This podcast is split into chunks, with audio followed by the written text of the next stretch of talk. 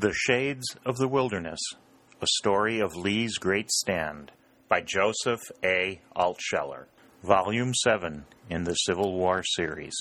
Produced by Civil War Audio at civil war dot built with flash dot com. Read by John Bruzis. You can find us on Facebook at Civil War Audio Podcast. Chapter ten, The Missing Paper. Harry and Dalton did not awake until late the next morning, and they found that they had not suffered at all from sleeping between four walls and under a roof. Their lungs were full of fresh air, and youth with all its joyous irresponsibility had come back. Harry sprang out of bed. "Up, up, old boy," Harry cried to Dalton. "Don't you hear the bugles calling? Not to battle, but to pleasure. There's no enemy in our front. We don't have to cross a river with an overwhelming army pressing down upon us. We don't have to ride before dawn on a scout which may lead us into a thicket full of hostile riflemen. We're in a city, boy, and our business now is beauty and pleasure." "Harry," said Dalton, "you ought to go far." "Why, George? What induces you to assume the role of a prophet concerning me?" "Because you're so full of life. You're so keen about everything. You must have a heart and lungs of extra steam power." "But I notice you don't say anything about brain power. Maybe you think it's the quiet, rather silent fellows like yourself, George, who have an excess of that." "None of your irony. Am I not looking forward to this ball as much as you are? I was a boy when I entered the war, Harry, but two years of fighting day and night age one terribly. I feel as if I could patronize any woman under twenty-five and treat her as quite a simple young thing." "Try it, George, and see what happens to you." "Oh, no, I merely said I felt that way. I've too much sense to put it into action." "Do you know, George, that when this war is over, it will be really time for us to be thinking about girls. We'll be quite old enough. They say that many of the Yankee maidens in Philadelphia and New York are fine for looks. I wonder if they'll cast a favoring eye on young Southern officers as our conquering armies go marching down their streets." "It's too remote. Don't even think about it, Harry. Richmond will do us for the present." "But you can let a fellow project his mind into the future." "Not so far that we'll be marching as conquerors through Philadelphia and New York. Let's deal with realities." "I've always thought there was something of the Yankee about you, George. Not in political principles. I never questioned your devotion to the cause. But in calculating, weighing everything, and deciding in favor of the one that weighs an ounce the most. Are you about through dressing? You've taken a minute longer than the regular time." There was a knock at the door, and when Dalton opened it a few inches, a black head announced through the crack that breakfast was ready. "See what a disgrace you're bringing upon us," said Dalton, "delaying everything. Missus Lanham will say that we're two impostors, that such malingerers cannot possibly belong to the Army of Northern Virginia." "Lead on," said Harry. "I'm ready, and I'm hungry as every soldier in the Southern Army always is." They had a warm greeting from their hospitable hosts, followed by an abundant breakfast. Then, at Missus Lanham's earnest solicitation, they turned over their dress uniforms to her to be repaired and pressed. Then they went out into the streets again and spent the whole day rambling about, enjoying everything with the keen and intense delight that can only come to the young and after long abstinence. Richmond was not depressed. Far from it. There had been a wonderful transformation since those dark days when the army of McClellan was near enough to see the spires of its churches. The flood of battle had rolled far away since then, and it had never come back. It could never come back. It was true that the Army of Northern Virginia had failed at Gettysburg, but it was returning to the South unassailed and was ready to repeat its former splendid achievements. Harry went to the post office and found there, to his great surprise and delight, a letter from his father written three or four days after Vicksburg. "My dear son," he wrote, "the news has just come to us that the Army of Northern Virginia, while performing prodigies of valor, has failed to carry all the northern positions at Gettysburg. Only complete success could warrant a further advance. I assume, therefore, that General Lee is retreating, and I assume also that you, Harry, my beloved son, are alive, that you came unharmed out of that terrible battle. It does not seem possible to me that it could be otherwise. I cannot conceive of you fallen. It may be that it's just because you are my son. The sons of others may fall, but not mine, just as we know that all others are doomed to die, but get into the habit of thinking ourselves immortal. So I address this letter to you in the full belief that it will reach you somewhere and that you will read it. You know, of course, of our great loss at Vicksburg. It is disastrous, but not irreparable. We still have a powerful army in the West, hardy, indomitable, one with which the enemy will have to reckon. As for myself, I have been spared in many battles, and I am well. It seems the sport of chance that you and I, while fighting on the same side, should have been separated by this war, you in the East and I in the West. But it has been done by one who knows best, and after all, I am glad that you have been in such close contact with two of the greatest and highest-minded soldiers of the ages, Stonewall Jackson and Robert E. Lee. I do not think of them merely as soldiers, but as knights and champions with flaming swords. One of them, alas, is gone, but we have the other, and if man can conquer, he will. Here in the West, we repose our faith in Lee, as surely as do you in the East, you who see his face and hear his voice every day. I have had two or three letters from Pendleton. That part of the state is, for the present, outside the area of conflict, though I hear that the guerrilla bands to the east in the mountains still vex and annoy, and that Skelly is growing bolder. I foresee the time when we shall have to reckon with this man, who is a mere brigand. I hear that the prospects for fruit in our orchards were never finer. You will remember how you prowled in them when you were a little boy, Harry, and what a pirate you were among the apples and peaches and pears and good things that grew on tree and bush and briar in that beautiful old commonwealth of ours. I often upbraided you then, but I should like to see you now, far out on a branch as of old, reaching for a big yellow pear or a red, red bunch of cherries. Alas, there are many lads who will never return, who will never see the pear trees and the cherry trees again. But I repeat, I cannot feel that you will be among them. Who would ever have dreamed when this war began that it could go so far? More than two years of fierce and deadly battles, and I can see no end. A deadlock, and neither side willing to yield. How glad would be the men who made the war to see both sections back where they were two and a half years ago, and that's no treason. Water rose in Harry's eyes.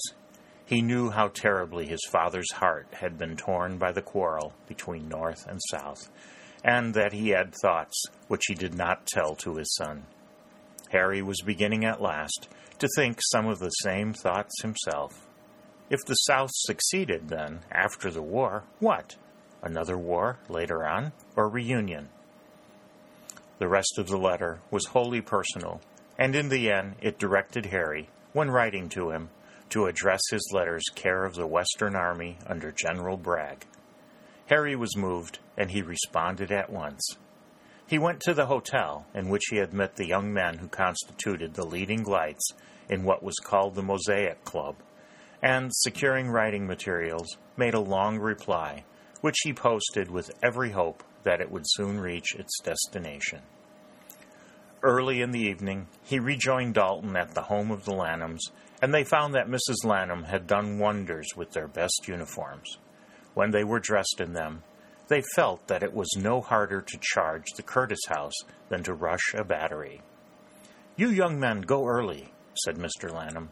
"Missus Lanham and I will appear later." They departed, daring to practice their dance steps in the streets to the delight of small boys who did not hesitate to chaff them. But Harry and Dalton did not care. They answered the chaff in kind, and soon approached the Curtis home, all the windows of which were blazing with light. The house stood in extensive grounds, and lofty white pillars gave it an imposing appearance. Guests were arriving fast. Most of the men were military, but there was a fair sprinkling of civilians nevertheless. The lads saw their friends of the Mosaic Club pass in just ahead of them, all dressed with extreme care. Generals and colonels and other officers were in most favor now, but these men, with their swift and incisive wit and their ability to talk well about everything, fully made up for the lack of uniform. Harry and Dalton, before passing through the side gateway that led to the house, paused a while to look at those who came. Many people, and they ranked among the best in Richmond, walked. They had sent all their horses to the front long ago, to be ridden by cavalrymen or to draw cannon. Others, not so self-sacrificing, came in heavy carriages with Negroes driving. Harry noticed that in many cases the clothing of the men showed a little white at the seams, and there were cuffs the ends of which had been trimmed with great care. But it was these whom he respected most. He remembered that Virginia had not really wanted to go into the war, and that she had delayed long, but, being in it, she was making supreme sacrifices. And there were many young girls who did not need elaborate dress. In their simple white or pink, often but cotton, their cheeks showing the delicate color that is possessed only by the girls in the border states of the South, they seemed very beautiful to Harry and George, who had known nothing but camps and armies so long. It was the healthy admiration of the brave youth of one sex for the fair youth of the other, but there was in it a deeper note, too. Age can stand misfortune. Youth wonders why it is stricken, and Harry felt, as they passed by, bright of face and soft of voice, that the clouds were gathering heavily over them. But he was too young himself for the feeling to endure long. Dalton was proposing that they go in, and they promptly joined the stream of entering guests. Randolph soon found them, and presented them to Missus Curtis, a large woman of middle years and dignified manner, related to nearly all the old families of Virginia, and a descendant of a collateral branch of the Washingtons. Her husband, William Curtis, seemed to be of a different type, a man of sixty, tall, thin, and more reserved than most Southerners of his time.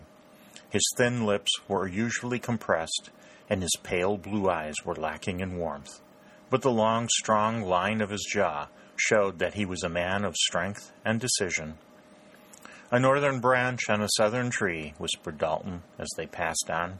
He comes from some place up the valley, and they say that the North itself has not his superior in financial skill. I did not warm to him at first, said Harry, but I respect him. As you know, George, we've put too little stress upon his kind of ability. We'll need him and more like him when the Confederacy is established. We'll have to build ourselves up as a great power, and that's done by trade and manufactures, more than by arms. It's so, Harry, but listen to that music. A band of four pieces placed behind flowers and shrubbery was playing. Here was no blare of trumpets or call of bugles. It was the music of the dance and the sentimental old songs of the South, nearly all of which had a sad and wailing note. Harry heard the four black men play the songs that he had heard Samuel Jarvis sing, deep in the Kentucky mountains, and his heart beat with an emotion that he could not understand. Was it a cry for peace? Did his soul tell him that an end should come to fighting? Then throbbed the music of the lines. Soft o'er the fountain, lingering falls the southern moon. Far o'er the mountain breaks the day too soon. In thy eyes' splendor, where the moonlight loves to dwell, weary looks yet tender speak their fond farewell. Nita, Juanita, ask thy soul if we should part. Nita, Juanita, lean thou on my heart. The music of the sad old song throbbed and throbbed, and sank deep into Harry's heart. At another time he might not have been stirred, but at this moment he was responsive in every fiber. He saw once more the green wilderness, and he heard once more the mellow tones of the singer coming back in far echoes from the gorges. Nita, Juanita, ask thy soul if we should part, hummed Dalton, but Harry was still far away in the green wilderness, listening to the singer of the mountains. Then the singer stopped suddenly, and he was listening once more to the startling prediction of the old, old woman. I am proud that our house has sheltered you, but it is not for the last time. You will come again, and you will be thin and pale and in rags, and you will fall at the door. I see you coming with these two eyes of mine." That prediction had been made a long time ago, years since it seemed, but whenever it returned to him, and it returned at most unexpected times, it lost nothing of its amazing vividness and power. Rather, they were increased.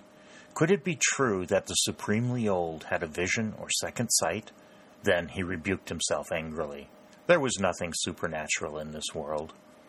"Wake up, Harry! What are you thinking about?" whispered Dalton sharply.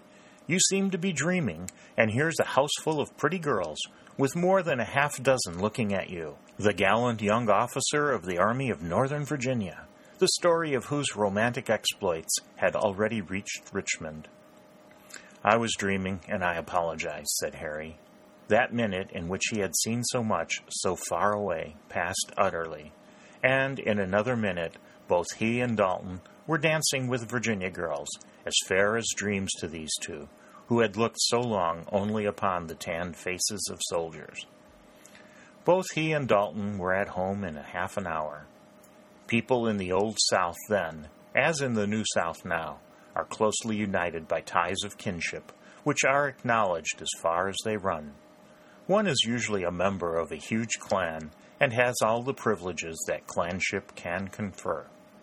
Kentucky was the daughter of Virginia, and mother and daughter were fond of each other, as they are today. After the third dance, Harry was sitting with Rosamund Lawrence of Petersburg in a window seat. She was a slender blonde girl, and the dancing had made the pink in her cheeks deepen into a flush. "You're from Kentucky, I know," said Miss Lawrence, "but you haven't yet told me your town." "Pendleton. It's small, but it's on the map. My father is a colonel in the Western Army." "Aren't you a Virginian by blood? Most all Kentuckians are." "Partly. My great-grandfather, though, was born in Maryland." "What was his name, Lieutenant Kenton?" "Henry Ware." "Henry Ware? Kentucky's first and greatest governor." "Yes, he was my great-grandfather. I'm proud to be his descendant." "I should think you would be." "But his wife, who was Lucy Upton, my great-grandmother, was of Virginia blood, and all of the next two generations intermarried with people of Virginia stock." "Then you are a Kentuckian and a Virginian, too. I knew it. You have a middle name, haven't you?" "Yes." "Will you tell me what it is?" "Carey." The girl laughed. "Harry, Carey, Kenton. Why, Carey is one of our best old Virginia names. Will you tell me, too, what was your mother's name before she was married?" "Parham." "Another. Oh, all this unravels finely. And what was your grandmother's name?" "Brent." Nothing could be more Virginian than Brent. "Oh, you are one of us, Lieutenant Kenton, a real Virginian of the true blood. And heart and soul, too," giving her one of his finest young military glances. She laughed. It was only quick friendship between them, and no more. And a half hour later he was dancing with another Virginia girl, not so blonde, but just as handsome, and their talk was quite as friendly. Her name was Lockridge, and as they sat down near the musicians to rest and listen a while, Harry saw a figure, slender and black-robed, pass. He knew at once who she was, and it had been predicted that he might meet her there, but she had stirred his curiosity a little, and thinking he might obtain further information, he asked Miss Lockridge, "Who's the woman who just passed us?" "That's Miss Carden, Miss Henrietta Carden, a sewing woman, very capable too, who always helps at the big balls. Missus Curtis relies greatly upon her. The door through which she went leads to the ladies' dressing room." "A native of Richmond?" "I don't know. But why are you so curious about a sewing woman, Lieutenant Kenton?" Harry flushed. There was a faint tinge of rebuke in her words, and he knew that he merited it. "It was just an idle question," he replied quickly, and with an air of indifference. "I noticed her on the train when we came into the capital, and we are so little used to women that we are inquisitive about everyone whom we see. Why, Miss Lockridge, I didn't realize until I came to this ball that women could be so extraordinarily beautiful. Every one of you looks like an angel, just lowered gently from heaven." If you're not merely a flatterer, then it's a long absence that gives charm. I assure you, Lieutenant Kenton, that we're very, very common clay. You should see us eat. I'll get you an ice at once. Oh, I don't mean that. I mean substantial things.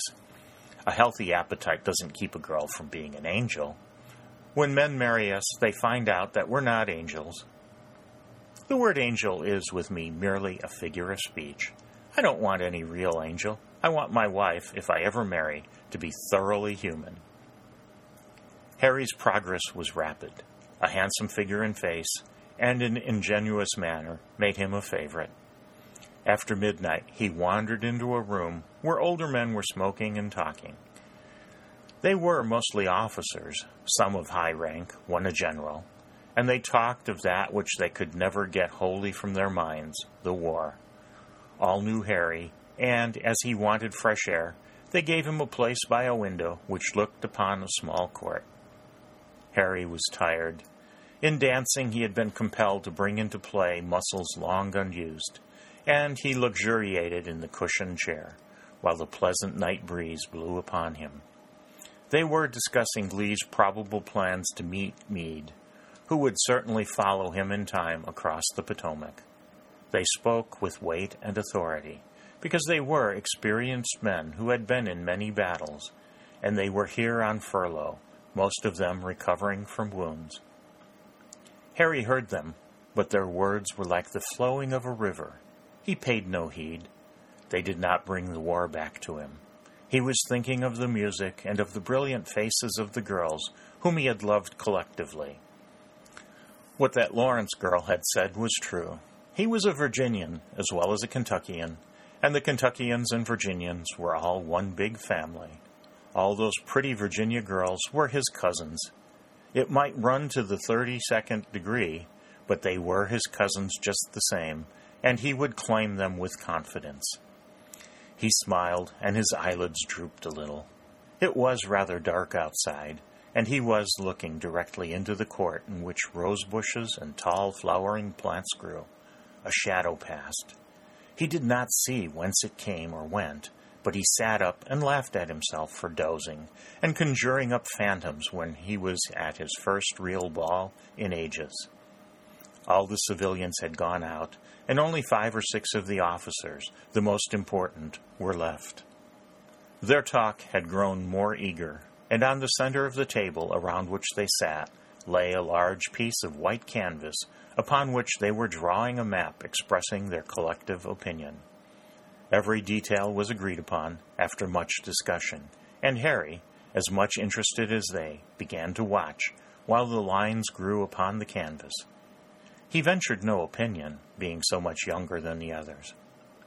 "We don't know, of course, exactly what General Lee will do," said a colonel, "but we do know that he's always dangerous. He invariably acts on the offensive, even if he's retreating. I should think that he'd strike Meade about here." "Not there, but not far from it," said the general. "Make a dot at that point, Bathurst, and make another dot here, about twenty miles to the east, which represents my opinion." Bathurst made the dots, and the men, wholly absorbed, bent lower over their plans, which were growing almost unconsciously into a map, and a good one, too. Harry was as much interested as they, and he still kept himself in the background, owing to his youth and minor rank. The door to the room was opened a little, and the music, a waltz, came in a soft ripple from the drawing room. It was rhythmic and languorous, and Harry's feet would have moved to its tune at any other time, but he was too deeply absorbed in the conjectures and certainties that they were drawing with their pencils on the white canvas. Many of the details, he knew, were absolutely true, and others he was quite sure must be true, because these were men of high rank who carried in their minds the military secrets of the Confederacy. "I think we're pretty well agreed on the general nature of the plan," said Bathurst. "We differ only in details." "That's so," said the general, "but we're lingering too long here. God knows that we have seen little enough of our women folks, and, when we have the chance to see them and feel the touch of their hands, we waste our time like a lot of fools making military guesses. If I'm not too old to dance to the tune of the shells, I'm not too old to dance to the tune of the fiddle and the bow. That's the glorious air floating in from the ballroom. I think I can show some of these youngsters, like Kenton here, how to shake a foot. After you, General, laughed Bathurst. We know your capacity on both the field and the floor, and how you respond to the shell and to the bow. Come on, the ballroom's calling to us, and I doubt whether we'll explain to the satisfaction of everybody why we've been away from it so long. You too, Harry. They rose in a group and went out hastily. Harry was last, and his hand was on the bolt of the door, preparatory to closing it, when the General turned to Bathurst and said, "You've left that diagram of ours, haven't you, Bathurst? It's not a thing to be left lying loose." "Why, no, sir. I thought you put it in your pocket." The General laughed. "You're suffering from astigmatism, Bathurst," he said. "Doubtless it was Colton whom you saw stowing it away. I think we'd better tear it into little bits, as we have no further use for it." "But I haven't it, sir," said Colton, a veteran colonel, just recovering from a wound in the arm. "I supposed, of course, that one of the others took it." An uneasy look appeared in the General's eyes, but it passed in an instant. "You have it, Morton?" "No, sir. Like Bathurst, I thought one of the others took it." "And you, Kitteridge?" "I did not take it, sir." "You surely have it, Johnson." "No, sir. I was under the impression that you had taken it away with you." "And you, McCurdy?" McCurdy shook his head. "Then, Kenton, as you were the last to rise, you certainly have it." "I was just a looker-on. I did not touch it," said Harry, whose hand was still on the bolt of the partly open door. The General laughed. "Another case of everybody expecting somebody else to do a thing, and nobody doing it," he said. "Kenton, go back and take it from the table. In our absorption, we've been singularly forgetful, and that plan must be destroyed at once." Harry re-entered the room, and in their eagerness all of the officers followed. Then a simultaneous ah of dismay burst from them all. There was nothing on the table. The plan was gone. They looked at one another, and in the eyes of everyone apprehension was growing. "The window is partly open," said the General, affecting a laugh, although it had an uneasy note, "and of course it is blown off the table. We'll surely find it behind the sofa or chair." They searched the room eagerly, going over every inch of space, every possible hiding place, but the plan was not there. "Perhaps it's in the court," said the General. "It might have fluttered out there. Raise the sash higher, Kenton. Let nobody make any noise. We must be as quiet as possible about this. Luckily, there's enough moonlight now for us to find even a small scrap of paper in the court." They stole through the window silently, one by one, and searched every inch of the court's space. But nothing was in it, save the grass and the flowers and the rose bushes that belong there. They returned to the room, and once more looked at one another in dismay. "Shut the window entirely and lock the door, Kenton," said the General. Harry did so. Then the General looked at them all, and his face was set and very firm. "We must all be searched," he said. "I know that every one of you is the soul of honor. I know that not one of you has concealed about his person this document, which has suddenly become so valuable. I know that not one of you would smuggle through to the enemy such a plan at any price, no matter how large. Nevertheless, we must know beyond the shadow of a doubt that none of us has the map. And I insist, too, that I be searched first. Bathurst, Colton, begin." They examined one another carefully in turn. Every pocket or possible place of concealment was searched. Harry was the last, and when they were done with him, the General heaved a huge sigh of relief. "We know positively that we are not guilty," he said. "We knew it before, but now we've proved it. That is off our minds, but the mystery of the missing map remains. What a strange combination of circumstances. I think, gentlemen, that we had best say nothing about this to outsiders. It's certainly to the interest of every one of us not to do so. It's also to the interest of all of us to watch the best we can for a solution. You're young, Kenton, but from what I hear of you, you're capable of keeping your own counsel." "You can trust me, sir," said Harry. "I know it, and now unlock the door. We've held ourselves prisoners long enough, and they'll be wondering about us in the ballroom." Harry turned the key promptly enough, and he was glad to escape from the room. He felt that he had left behind a sinister atmosphere. He had not mentioned to the older men the faint shadow that he thought he had seen crossing the courtyard. But then it was only fancy, nothing more, an idle figment of the brain. There was the music now, softer and more tempting than ever, an irresistible call to flying feet, and another dance with Rosamund Lawrence was due. "I thought you weren't coming, Lieutenant Kenton," she said. "Someone said that you had gone into the smoking room and that you were talking war with middle-aged generals and colonels." "But I escaped as soon as I could, Miss Rosamund," he said. He was thinking of the locked door and the universal search. "Well, you came just in time. The band is beginning, and I was about to give your dance to that good-looking Lieutenant Dalton." "You wouldn't treat me like that. Throw over your cousin in such a manner? I can't think of it." "No, I wouldn't." Then the full swell of the music caught them both, and they glided away, as light and as swift as the melody that bore them on.